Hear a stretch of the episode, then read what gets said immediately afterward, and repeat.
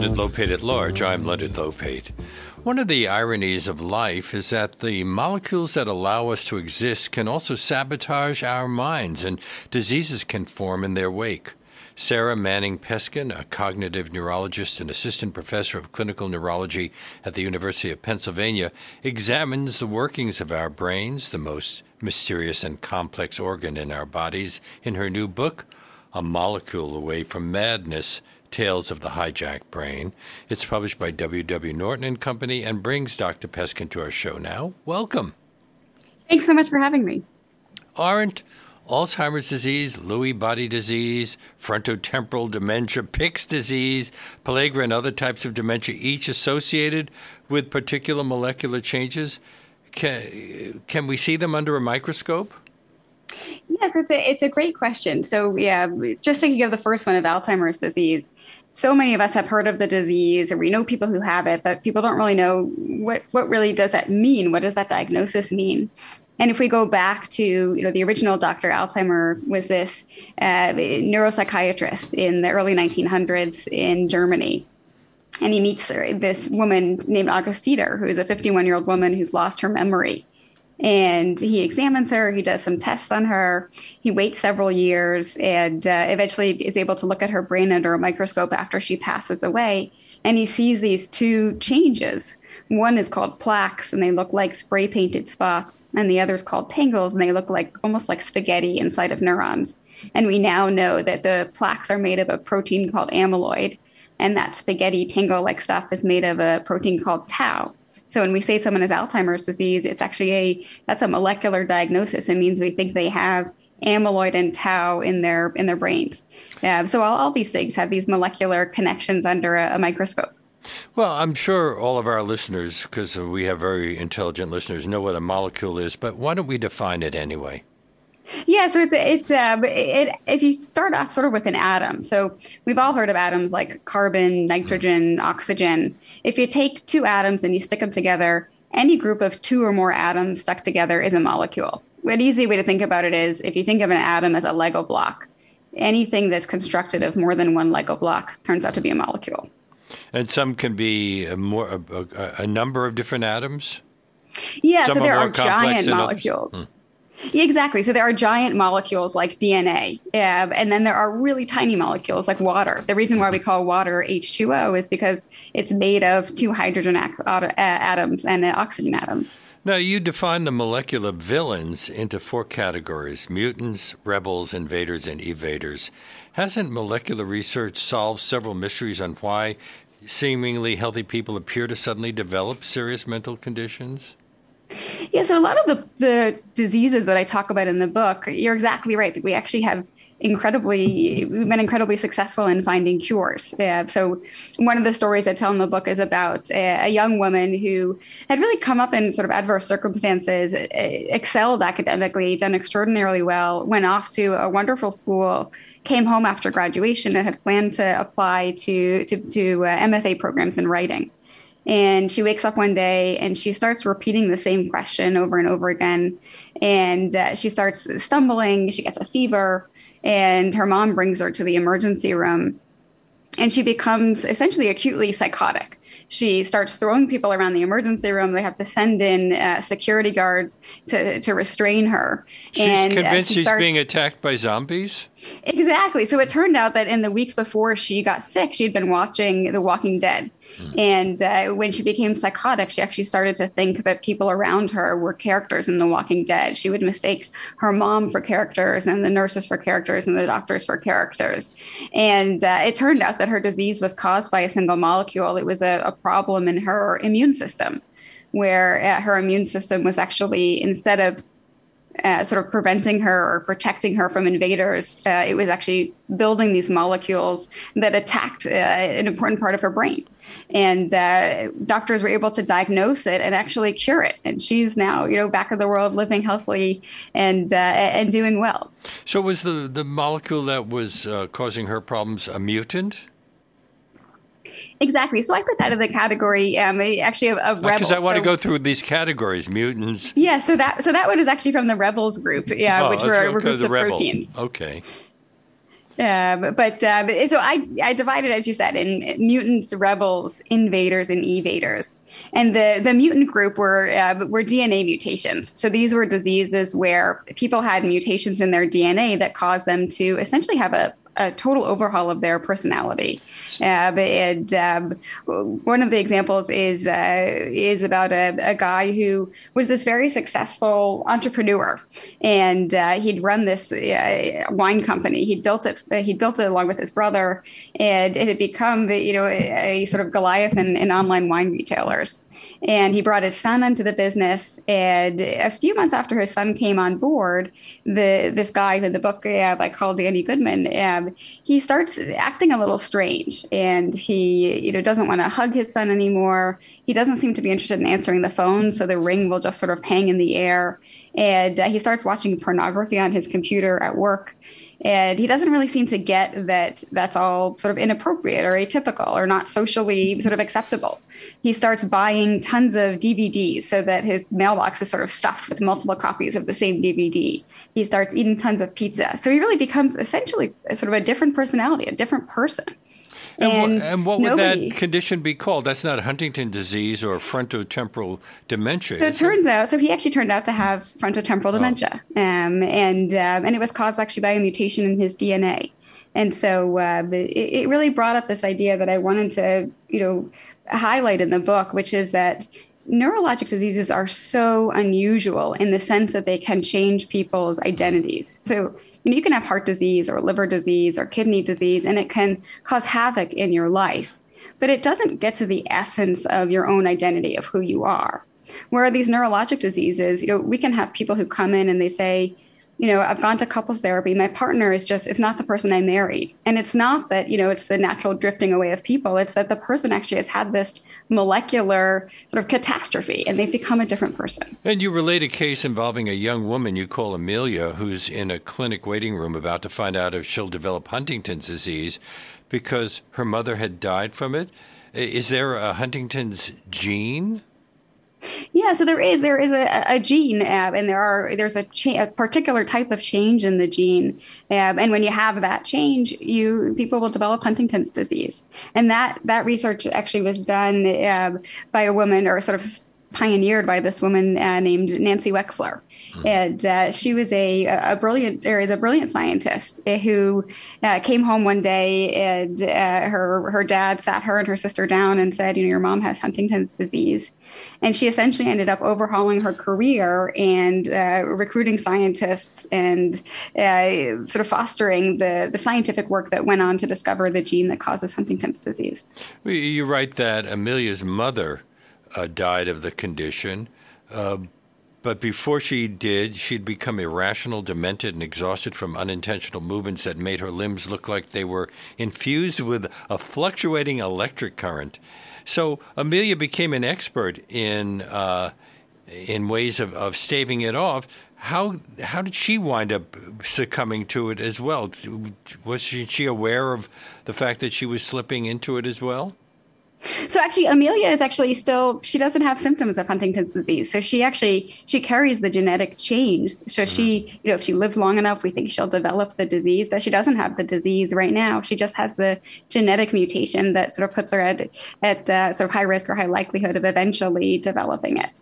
Um, so it's sort of a curious thing where you have people who are walking around and they're completely normal, but they're carrying in their DNA this condition or this abnormality that's eventually going to sort of uh, dominate their life at some point. And you mentioned that children often have to undergo genetic tests after a parent succumbs to a hereditary disease.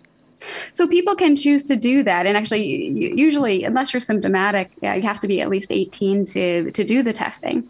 Um, and it's an interesting choice that people make, and some people choose, you know, to to find out and they want to know even though you know there's no cure but they say you know i want to know because it helps with planning it helps with enrolling in research. Um, and some people say you know I, I know my parent had the disease i have a 50% chance of having the disease but i don't i don't want to know. And there are people who make both decisions. So let's talk about the rebels uh, the second category. Uh, they're infectious proteins that behave badly uh, mostly prions yeah, so uh, one of the chapters I wrote about is about the story of, of Kuru. And uh, Kuru was this disease in Papua New Guinea. Mm. that uh, was discovered in Exactly. So that turned up to be the the answer, and uh, but, so but people didn't know that initially. So these scientists started seeing a disease called Kuru, or that was named Kuru, uh, that was breaking out among this tribe named the Fore in Papua New Guinea, and nobody could figure out what was causing it. But it seemed to sort of epidemiologically behave like a infectious disease. Uh, but when people looked under a microscope at brains of people who had died of the disease, there was no, you know, there was no bacteria, there was no virus, there was no fungus, there was no parasite. They couldn't figure out what was causing the infection, and uh, the disease it was a horrible disease. It caused uh, usually it mostly affected women and children. It caused them to lose their balance. Uh, it caused them to lose their words. They would sort of laugh uncontrollably, and they would die within a year of of developing symptoms. Um, and it, it so ravaged this tribe that uh, there actually weren't enough women available to marry. They had all these single men, whereas normally uh, they would have you know an, an overabundance of women because men would have died in, in warfare. Um, and so eventually, you're exactly right. So eventually, they figure out uh, that the disease is caused not by something as big as a, a virus or a bacteria, but by a, a, protein, which is much, much, much smaller. Um, and it's a protein that sort of it changes shape and it adopts a shape that's toxic. And when you have a few proteins that adopt that toxic shape, it actually causes all these other proteins in the brain to also adopt that same shape. So they're sort of recruiting followers. So and it the, turned out that yeah. it was caught. Oh, go ahead. No, no, finish your thought. Yeah, but so it turned out the disease was propagated through cannibalism, mm. and uh, the Fore tribe had this tradition where um, when someone died, they would distribute the brain to women at the funeral, and then the women would take the leftovers home to their children, and it was actually in that brain that's how the infection was transmitted from one person to the next. Well, although Kuru is now extinct, didn't it give us insight into how certain proteins can infect people and lead to neurodegenerative disorders like mad cow disease? Yeah, so even though the disease itself, Kuru, was so, you know, it was really relegated to this particular tribe, it actually sort of opened the box on these other diseases that we know about much more commonly, things like, like mad cow disease. Uh, there's something called Creutzfeldt-Jakob disease um, that, uh, that pops up every once in a while that we see on our, our clinical wards in, in neurology that's related some, to the same thing. And don't some researchers believe that Alzheimer's and Parkinson's diseases could also be related to prions? Exactly. So there's a, there's a guy named Stanley Prusiner, who's a Nobel Prize winner uh, at, uh, at UCSF, and he's really pioneered. He, he's the one who actually sort of discovered prions, and he's arguing that uh, that Alzheimer's disease and Parkinson's disease are also actually prion diseases. But we don't know for sure yet. There's debate in the field, yeah. But so uh, it's certainly a, an idea that's talked about often, but we don't really know. My guest is Sara Manning Peskin. Uh, her book, A Molecule Away from Madness Tales of the Hijacked Brain, published by Norton. This is Leonard Lopate at Large on WBAI New York 99.5 FM, streaming live at WBAI.org. Uh, the, uh, the third group we're going to deal with is called, you call invaders. They're smaller molecules that are generally toxins and drugs made outside our body, but that cause problems in, uh, and create destruction within them. Yeah, so you have so DNA and proteins are pretty big molecules, mm-hmm. and uh, so the invaders were these small molecules. Uh, so they're they're you know much smaller. These are things sort of like a lot of the drugs that we take, or a lot of the you know the the uh, medications that we fill at our pharmacy. And the story that I tell in the book is about Abraham Lincoln. Mercury. There's a lot of Exactly. So there's a lot of secondhand accounts that suggest that Abraham Lincoln took a medication called blue mass that was mostly mercury. And uh, we don't know, uh, but there are some people who have uh, sort of speculated that Lincoln might actually have suffered effects of mercury toxicity because of taking this medication. And there's a, a, secondhand account saying that Lincoln at one point says, You know, I stopped taking blue mass soon after I became president because I realized it made me cross. And well, we know that mercury can make people have really volatile moods. Well, at um, the time, so, didn't doctors believe that mercury purged the body of toxins by inducing a lot of diarrhea? So uh, he was taking it because he had that pro- he had problems along those lines? So yeah, so there's some debate. So some people think that he took it for you know for constipation, and other people think he took it for depression. Mm-hmm. And uh, it, at the time, it's been prescribed for essentially an enormous amount of conditions. People have prescribed blue mass for uh, for syphilis. Uh, they actually prescribed it And uh, Lewis and Clark when they went on their expedition. Uh, they took mercury-containing medications and they you know gave it to people on the expedition expedition for tons of different indications. Uh, and there's um, it was just used very, very frequently until not not too long ago. Uh, but, uh, but for Lincoln himself, mm. there's a thought that either he took it for constipation or potentially for depression. And it, mercury poisoning goes back a long time. Don't historians believe that the first Qin dynasty emperor died at age 49 in 210 BCE? When he died of probable mercury toxicity, they believed in those days that uh, it was an antidote to mortality. Exactly, and it turns out it's probably the opposite. uh, but but, uh, but actually, his his actual uh, sort of um, his actual body, we haven't been able to really uh, recover it because the tomb is so encased in mercury that it's too dangerous to go near. So, what are some of the other invaders? Uh, they uh, usually caused by illicit drugs and, and pharmaceuticals. Yeah, so the list is sort of endless. Uh, you know, you can think about if you think about your own list of medications, uh, many of them can have cognitive side effects or can change people's personalities, and it's often in subtle ways, and we don't really, you know, we don't think too much about it, mm. and we just sort of go on in our lives, and we have all these interactions, and we fall in love, and we, you know, fall out of love, and we, you know, we have all these, you know, friendships and relationships, and we don't really think about the fact that they're so affected by the things that we take into our bodies. I'm uh, always uh, a bit shocked when I see all the side effects that uh, they list on the the commercials on television for pharmaceuticals.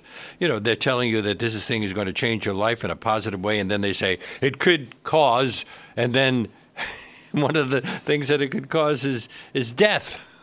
Exactly. right. You can say, why would you ever take any medication?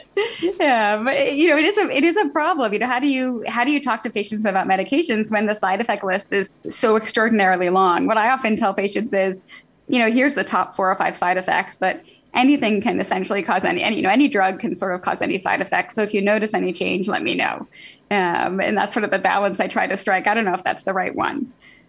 But uh, we also have evaders, and you say that they are essential components like vitamins. Still, in their in that case, it's when we don't have them, when we have a vitamin deficiency, that we have a problem.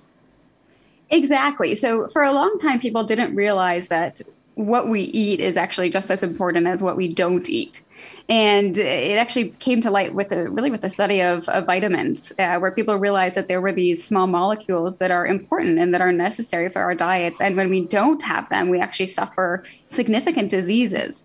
Uh, so one of the stories I tell in the book is about a condition called pellagra, which uh, it, it's a pretty a gruesome condition where uh, it causes uh, rash and it causes diarrhea and it causes people to have a, a dementing illness. And it, actually, there was a terrible outbreak of it in the southeastern U.S. in the early 1900s, uh, where just you know tens of thousands of people, more than you know, eventually hundreds of thousands of people, or millions of people, end up getting this disease, and no one can really figure out what's causing it. And with a, a sort of a, a, graphic story that I tell in the book, but eventually the scientist figures out that it's actually caused by a deficiency in niacin or vitamin B3. And most of these vitamins, we now we don't really have to think twice about getting them because they're added to flour and cereals and, and the food that we buy. So as long as you have a relatively varied diet, you're you're essentially getting the vitamins that you need, but it didn't used to be that way. You write of a patient you call Lisa who began creating false memories but all the scans and other diagnostic tests couldn't find their source. Yeah, so she had this uh, this uh, phenomenon that's kind of a wild phenomenon in neurology called confabulation, and it's when people essentially we don't really know if this is really what's going on, but there's this idea that they sort of fill in gaps in their memory. So it's often in people who have a history of heavy alcohol use, yeah, but, although it could be caused by other things too. Yeah. But with heavy alcohol use, they actually stop absorbing and stop taking in enough of a vitamin B1 or thiamine. And it causes them to have this profound memory change where they have difficulty creating new memories. And they end up uh, sort of filling in gaps in their memory so that when you ask them, uh, you know, if you ask them something where they don't quite remember, they'll create actually a new memory. Uh, and they think that it's real. So it's not that it's a sort of conscious lying. We talk about this as sort of honest, uh, honest lying or an honest liar. Um, and it's this sort of wild phenomenon. Uh, the guy who discovered it or who sort of first described it talks about talking to a patient and saying, you know, what did you do yesterday? And the patient tells the doctor about going off on this incredible journey and this adventure off, you know, miles and miles away. When in reality, the doctor knows the guy's been sitting in his hospital bed for the past weeks, uh, for the past several weeks. Yeah, but but, uh, but he's just confabulating. So we associate this usually with alcoholism. Oftentimes, you can also see that same phenomenon actually in certain types of strokes. Um, and there are a few other causes also. Um, but classically, the first cases were described in people who, uh, who had alcohol abuse. Now, uh, but you mentioned vitamin B1 thiamine. Um, what does it do for us? So thiamine is actually um, one of the sort of most most important vitamins. It's actually used throughout the body. Uh, it uh, it all sorts of systems, and uh, and it gets transformed into other molecules and helps with uh, with metabolism and allowing us to actually extract energy from the, the food that we eat. Um, so it has a, a, really sort of wide variety of, of uses, and it has it has particular uses um, in relation to acetylcholine, um, which is actually a neurotransmitter that's decreased in people with Alzheimer's disease, and that's why some of the features of thiamine deficiency overlap with Alzheimer's disease. You say it protects us from dangerous forms of oxygen that would otherwise otherwise decimate our brain cells. I didn't know oxygen could ever be dangerous. Right. We think of it as a, you know, it's critical for us to have oxygen to breathe, and that's true. There's something called reactive oxygen species, which is uh, it's sort of a, a variant um, that uh, that actually is quite toxic. Toxic. And so when you think about, you know, when you eat foods with lots of antioxidants, the reason why we think those are good is because they're actually fighting these reactive oxygen species. So when I take my vitamin B complex pill in the morning, I'm protecting myself against all of this? So the thought is that we're giving you sort of a boost. Whether or not you actually need that vitamin is is hard to tell. It, you know, I think the data is the data is is mixed. Uh, but but um, you know, certainly for us in clinic, uh, when people we we often check people who have cognitive difficulty. We check them for a vitamin B12, and then if it's low, we we have them replace it, and they can see a benefit. You relate the story of one of your patients in 2016, a recent college graduate and aspiring fiction writer. What happened to her? So uh, that was a story who uh, of a woman who uh, she graduated college. Uh, she came home and uh, she started uh, actually repeating herself in conversation and uh, she was living with her mom and her mom notices she has a fever she's stumbling and her mom says you know why don't we go to the emergency room? And they get to the emergency room and she turns to her mom and says you know do you think there could be a, a virus in my head? Uh, but she gets sort of a little bit confused. The doctor comes in he's asking her you know where do you live? Can you count backwards to 100 and she suddenly uh, becomes essentially psychotic um, and she starts thinking that she's living in the in the walking dead and she'd actually been watching The Walking Dead. she had been binge watching it in the weeks before. Yeah, you mentioned um, her earlier, but uh, exactly we didn't go into detail because uh, hadn't a tumor growing on her right ovary stimulated her immune system to produce millions of antibodies, which uh, attacked crucial receptors in her brain? Exactly. So, so right. So, so she actually turned out to have a condition um, where she actually had a tumor growing in her ovary, and it was a particularly unique type of tumor that actually uh, it displayed these molecules called receptors that are also in the brain. So her body said, "Oh my gosh, there's this tumor. We have to fight the tumor." It starts making antibodies or immune molecules that are going to attack the this, the molecules in the tumor. So it's going to attack these receptors. But unfortunately, she has those receptors in her brain. So her brain starts actually, you know, uh, sort of essentially eating up the receptors or sort of, uh, it sort of digests the receptors. And it actually functions essentially like being on PCP. Um, the disease that she had essentially was almost as if she was on a, a chronic drip of, of PCP. Uh, and eventually, she actually got treatment where they gave her a medication that got rid of her antibodies. Uh, they took out the tumor from her ovaries, uh, and, and she did very well. And she, uh, you know, returned to health. But the proteins that are that inhabit every cell of our bodies are more than simply strings of oxygen, hydrogen, nitrogen, and carbon. Um, aren't they also the building blocks of our personalities and relationships? Yeah, so so we often think of you know DNA as being like the most important molecule in the body, and that's the one we've all heard of the most in some ways. But the reality is, DNA is for the most part it's sort of an instruction booklet, and it's actually proteins that do most of the work of staying alive. And proteins are this incredibly diverse group of molecules, and they really function because they have these particular structures and it's the structure that gives them their their unique functions. Uh, and when you destroy the structure of a protein, it turns out it can take on a different function. It can stop functioning completely. Um, so, so you're exactly right. It's more than just a you know a, sort of random group of molecules. These are some of the most critical molecules uh, in our in our bodies. So, how do we assess whether a dangerous molecule may be incu- accumulating in a patient's brain? So most of those diseases, um, we often diagnose actually with lumbar punctures. Um, some of them you can diagnose actually in, uh, in with a blood test, uh, but they're not things that we sort of routinely check in people who are healthy. Uh, these are things that we check in people who present with particular types of symptoms. So when we have someone who's you know in their yeah, you know oftentimes a, a young woman in their 20s or 30s presenting with acute onset uh, or a very quick uh, uh, onset of psychosis. Hmm. Um, and they often can have seizures or changes in blood pressure.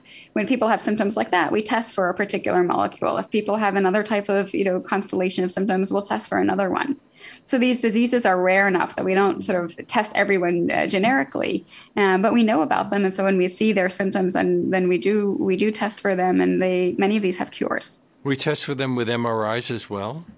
So MRIs can also help. Oftentimes, we'll actually see um, evidence of inflammation in the brain in particular areas of the brain uh, for for a lot of these diseases. Um, one of the diseases that I wrote about, uh, the one that's related to Kuru, uh, there's a disease called Creutzfeldt-Jakob disease that has this remarkable appearance on MRI where you see this sort of um, uh, line of brightness around the edge of the brain. Um, that's this very particular experience, uh, very, uh, very particular appearance.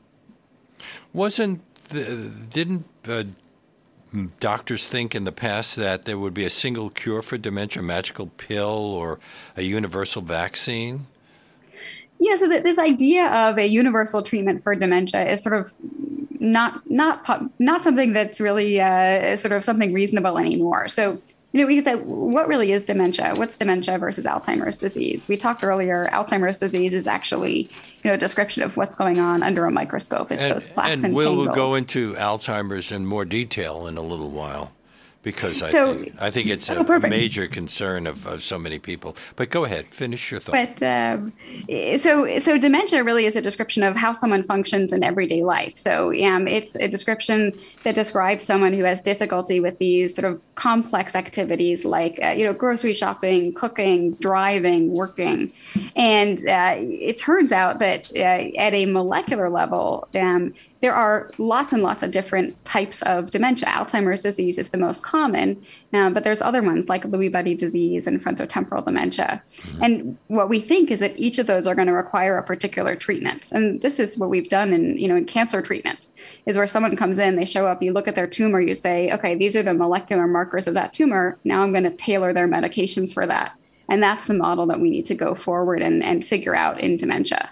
So someone should come in and we say, okay, they may have these symptoms, but under a microscope, what do I think would happen? What do I think I would see in their brain?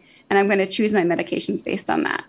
So, a drug that treats Alzheimer's is unlikely to help patients with frontotemporal dementia or uh, with Lewy body dementia or Huntington's disease.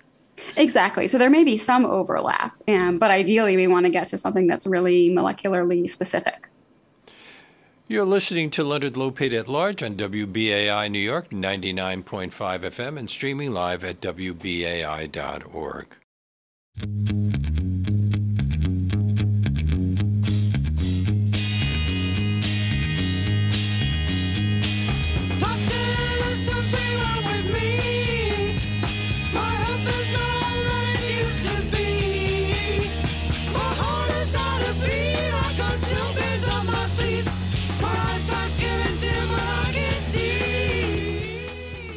enjoying my conversation with Dr. Sara Manning Peskin because the next two listeners who sign up to become members of WBAI during today's show with a contribution of $50 or more can receive a free copy of her book, A Molecule Away from Madness Tales of the Hijacked Brain.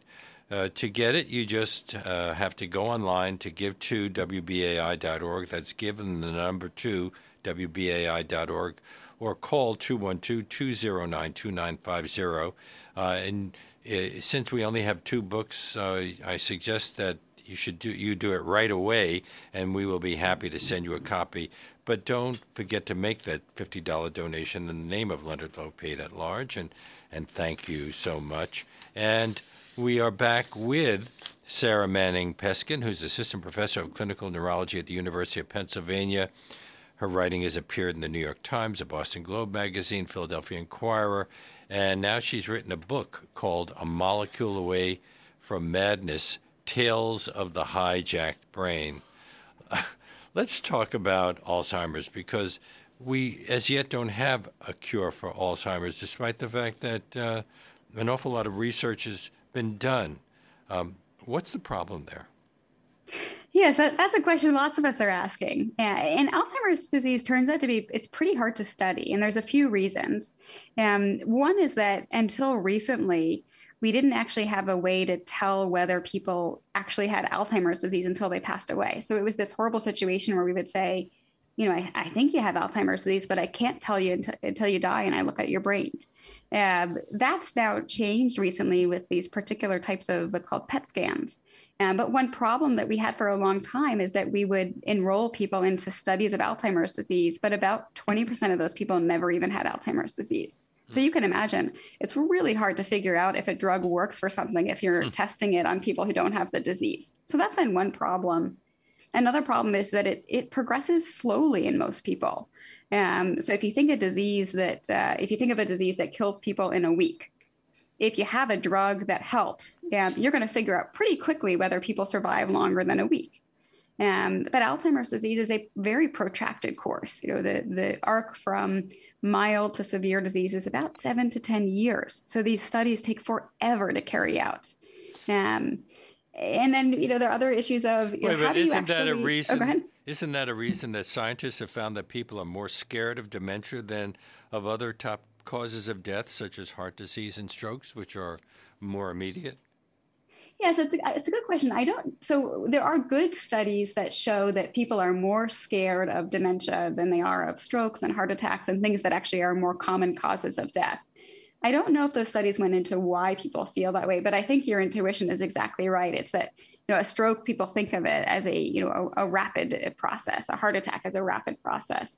People think of dementia, and it's true. It's a it's a very slow decline in a lot of people, not always. Um, but in most people, it, it's a you know a slow decline over many years, and people think of that as being you know, more painful in some ways. Don't you suspect that it's caused by DNA mutants? So eh, most most types of dementia, actually, we don't think that there's like a particular DNA mutation that's causing them. Uh, there's this really unique uh, group of people in in Colombia, in particular, uh, where there's an extraordinarily high number of families who carry these genetic mutations that cause Alzheimer's disease. And even though you know at a molecular level that's very rare, um, there are some incredible scientists that are working with those folks and think that that's actually how we're going to find the cure for Alzheimer's disease that we're not going to find it in sort of the, the typical cases of Alzheimer's disease that we see, but actually in these really unusual cases where it's caused by a, a single mutation. But the, the problem is that predicting what molecule is association with a patient's disease uh, is also important in drug discovery, and we as yet are not really sure in the case of Alzheimer's. So in Alzheimer's disease, you know, we can we have these PET scans. So, you know, someone can come into the clinic and I can take a picture of their brain and I can say, you know, I think they have elevated amyloid, this one protein, or they have elevated tau. Um, so we do have that in, in Alzheimer's disease. In frontotemporal dementia, it tends to be caused by these one, usually one of two proteins. We don't really have a way to measure those very easily. Um, and with Lewy body disease, it's caused by a protein called synuclein, but I can't have someone come in and take a picture of the synuclein in their brain. I, you know, we don't have the tools for that. Um, so it, it's really quite difficult. A lot of these conditions we're still diagnosing based on, you know, talking to people about their symptoms, doing some sort of bedside tests like brain games. um, and then doing something like an MRI that looks at the structure of the brain, but there's not really a molecular test that we could do for a lot of these until someone passes away. We also look at blood and spinal fluid. Exactly. So, so blood tests are sort of on the, the forefront, um, and spinal fluid, yeah, but you know, has been around for a while. You can sort of imagine if you take a water bottle and you put it out in the sun, that toxins from the plastic will leach into the water. Um, the same way, your brain is actually bathed in a vat of fluid, and it circulates around your brain and around your back. Um, and uh, it turns out that we could take a sample of that fluid in what's called a lumbar puncture, and that can allow us to learn about the brain. Although uh, there uh, many Alzheimer's cases haven't been linked to any particular gene, uh, isn't there a highly genetic form of the disease found in the Antioquia region of Colombia, which may be a key to some promising research? Yeah, so there's this researcher named Francisco Lopera, um, who's uh, he's from the area, and uh, he started coming across patients uh, that were having early onset Alzheimer's disease. He started meeting them in the 80s uh, when he was mm. training, 1984. and he went on.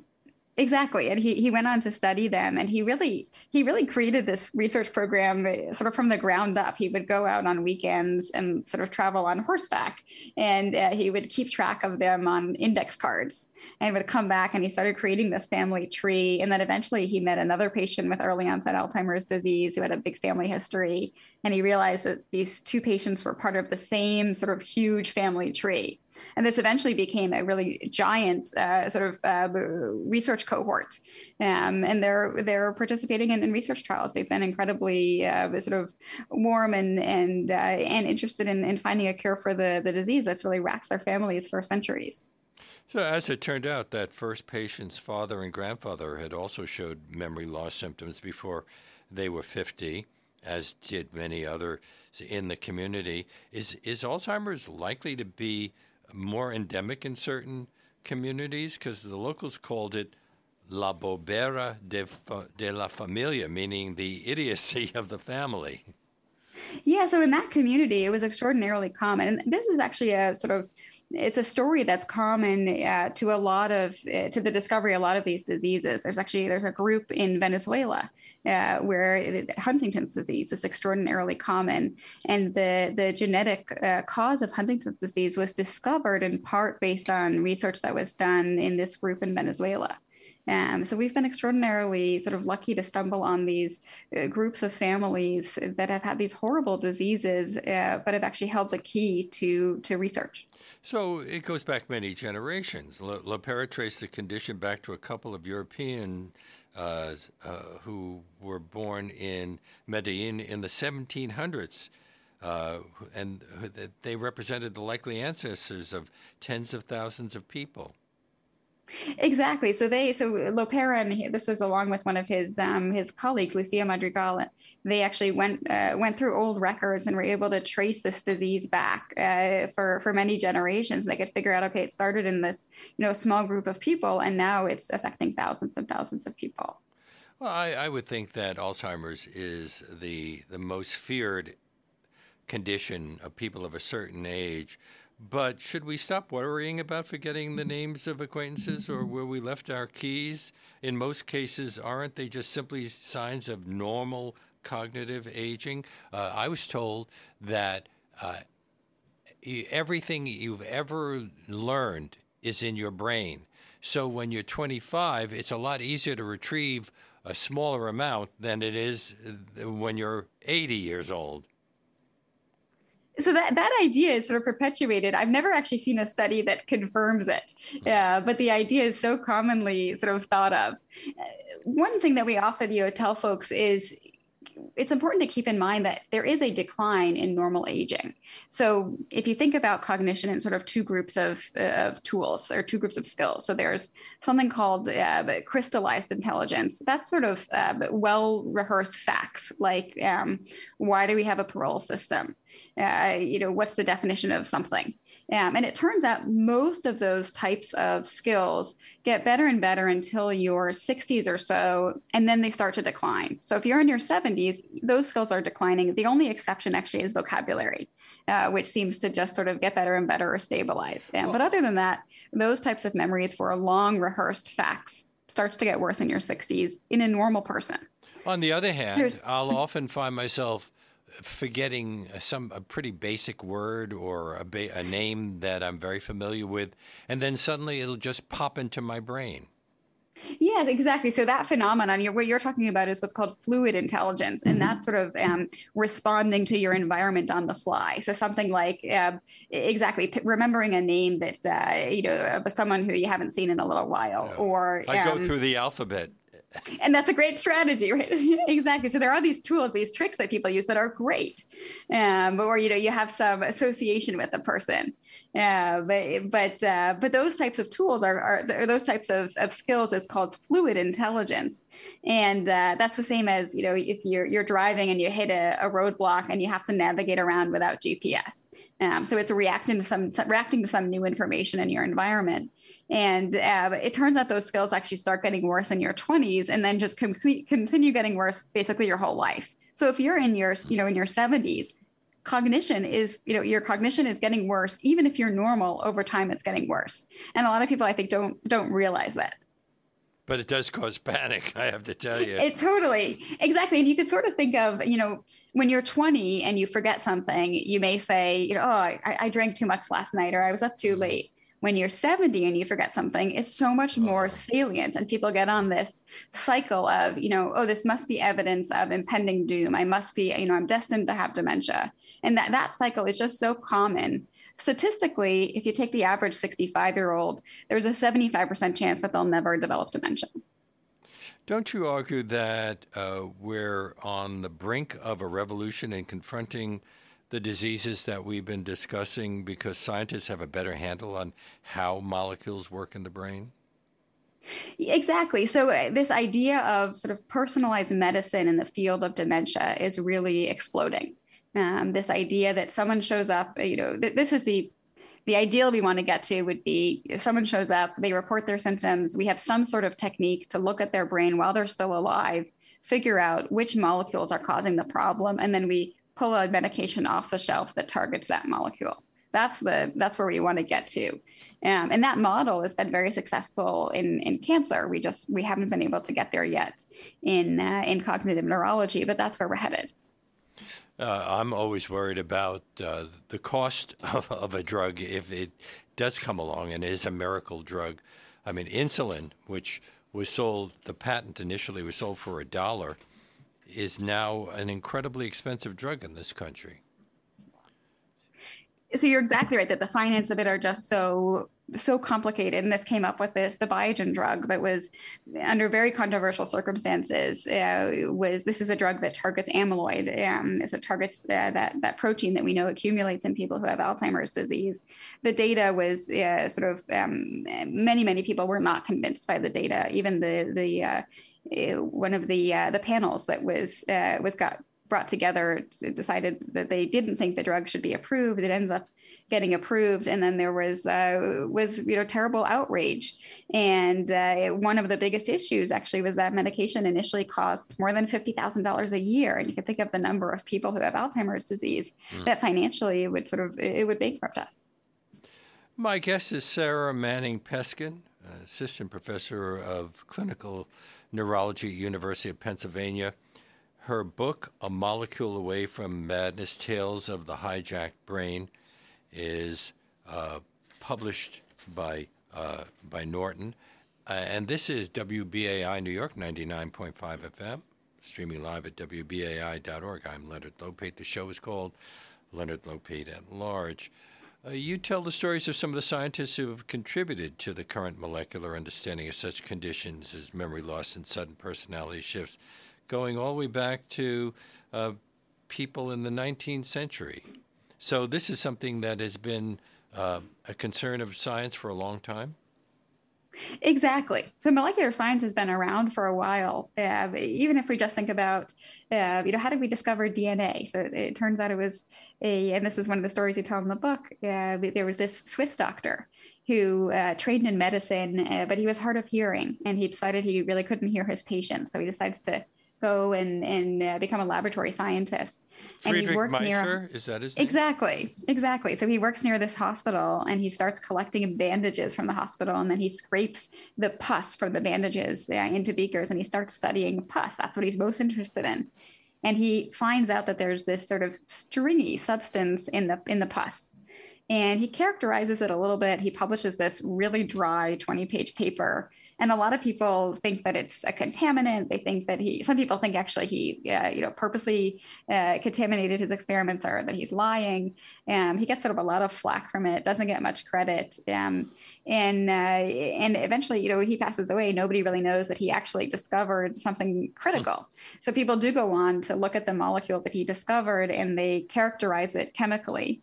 Uh, and they give it the name DNA to describe its chemical structure, but nobody really thinks that it's important at the time, people thought that proteins were really the most important uh, molecules in the body. That that those were the molecules that really made you know made parents look like their children and allowed hereditary traits to be passed on. Um, and it wasn't actually until the mid 1940s there was this Canadian bacteriologist named Oswald Avery uh, who actually figured out that DNA is the molecule of hereditary of a heredity. Um, but uh, but there was about a century in between when, uh, or a little less than a century, when nobody really realized that DNA was such an important molecule. And then so this research and then RNA had to be discovered as well.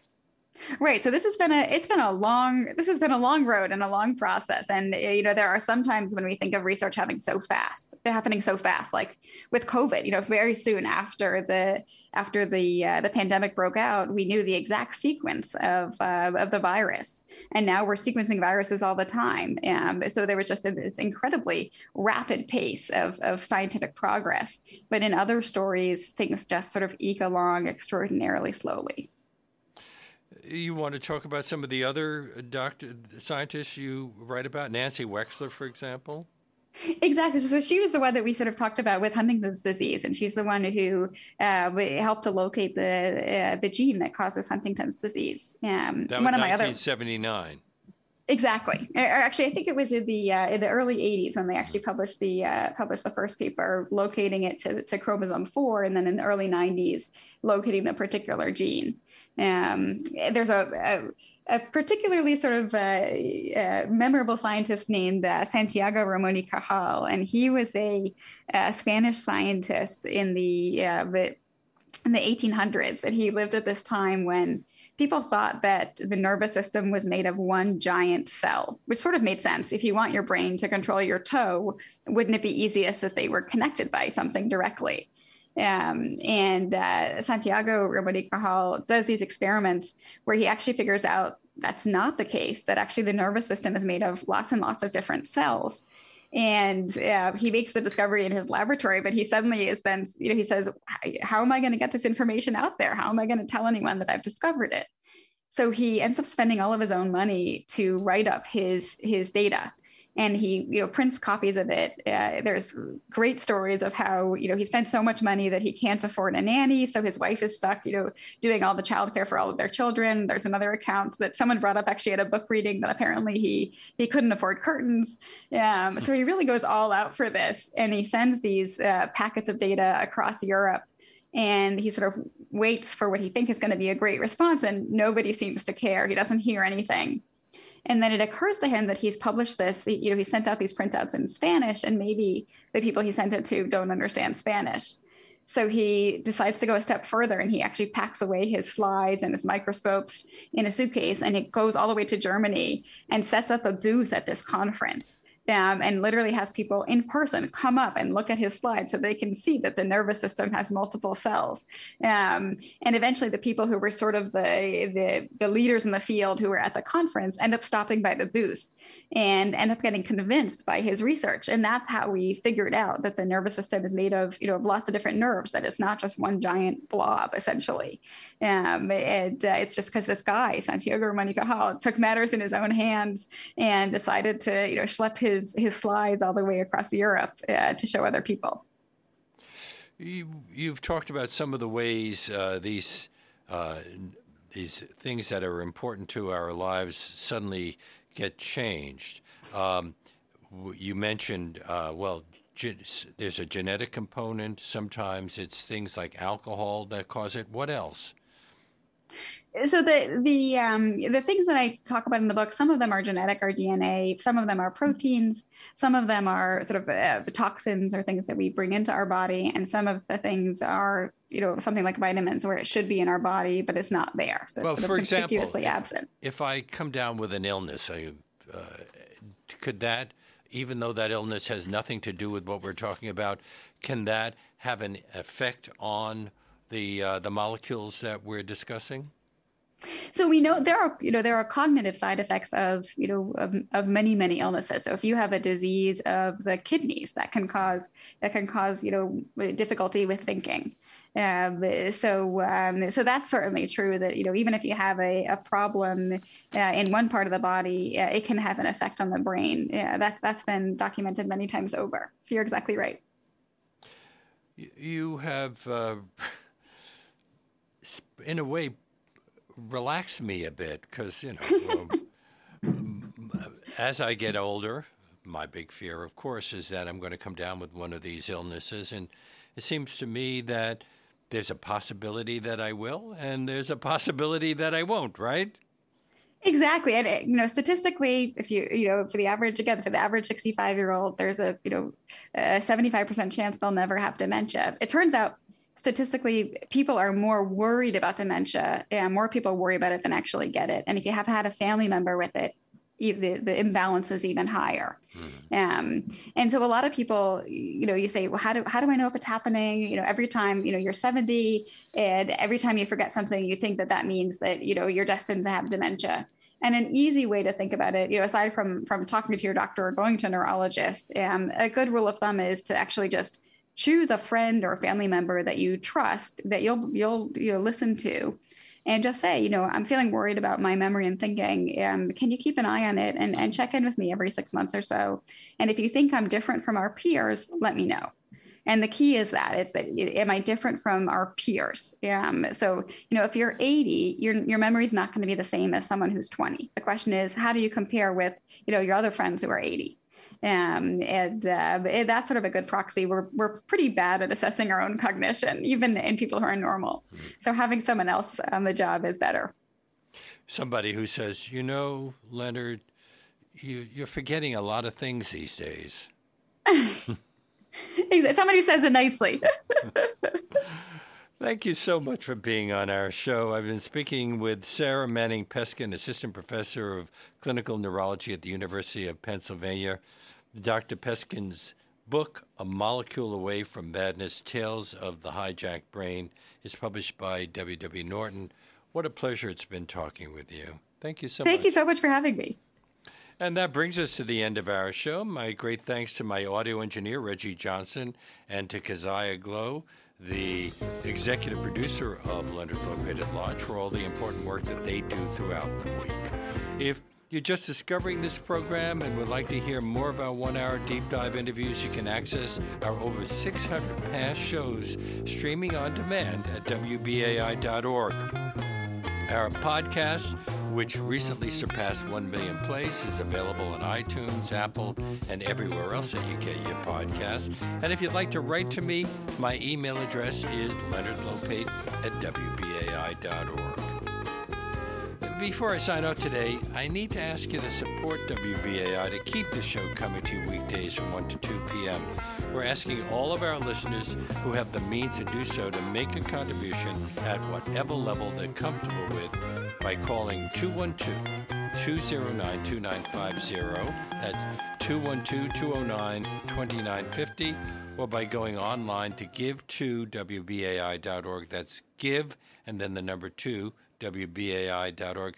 I hope you'll do it right now because we need your help to keep bringing you this unique in depth content, information you don't get anywhere else, or at least in the, the depth that we try to prevent it in. And as I mentioned earlier, now I don't know if they, they are already gone. But the first two listeners who make a contribution of $50 or more in the name of Leonard Lopate at Large right now can receive a copy of the book that we've been discussing, A Molecule Away from Madness Tales of the Hijacked Brain by Dr. Sara Manning Peskin. So, Uh, why not make that call right now at 212 209 2950? Go online to give to WBAI.org.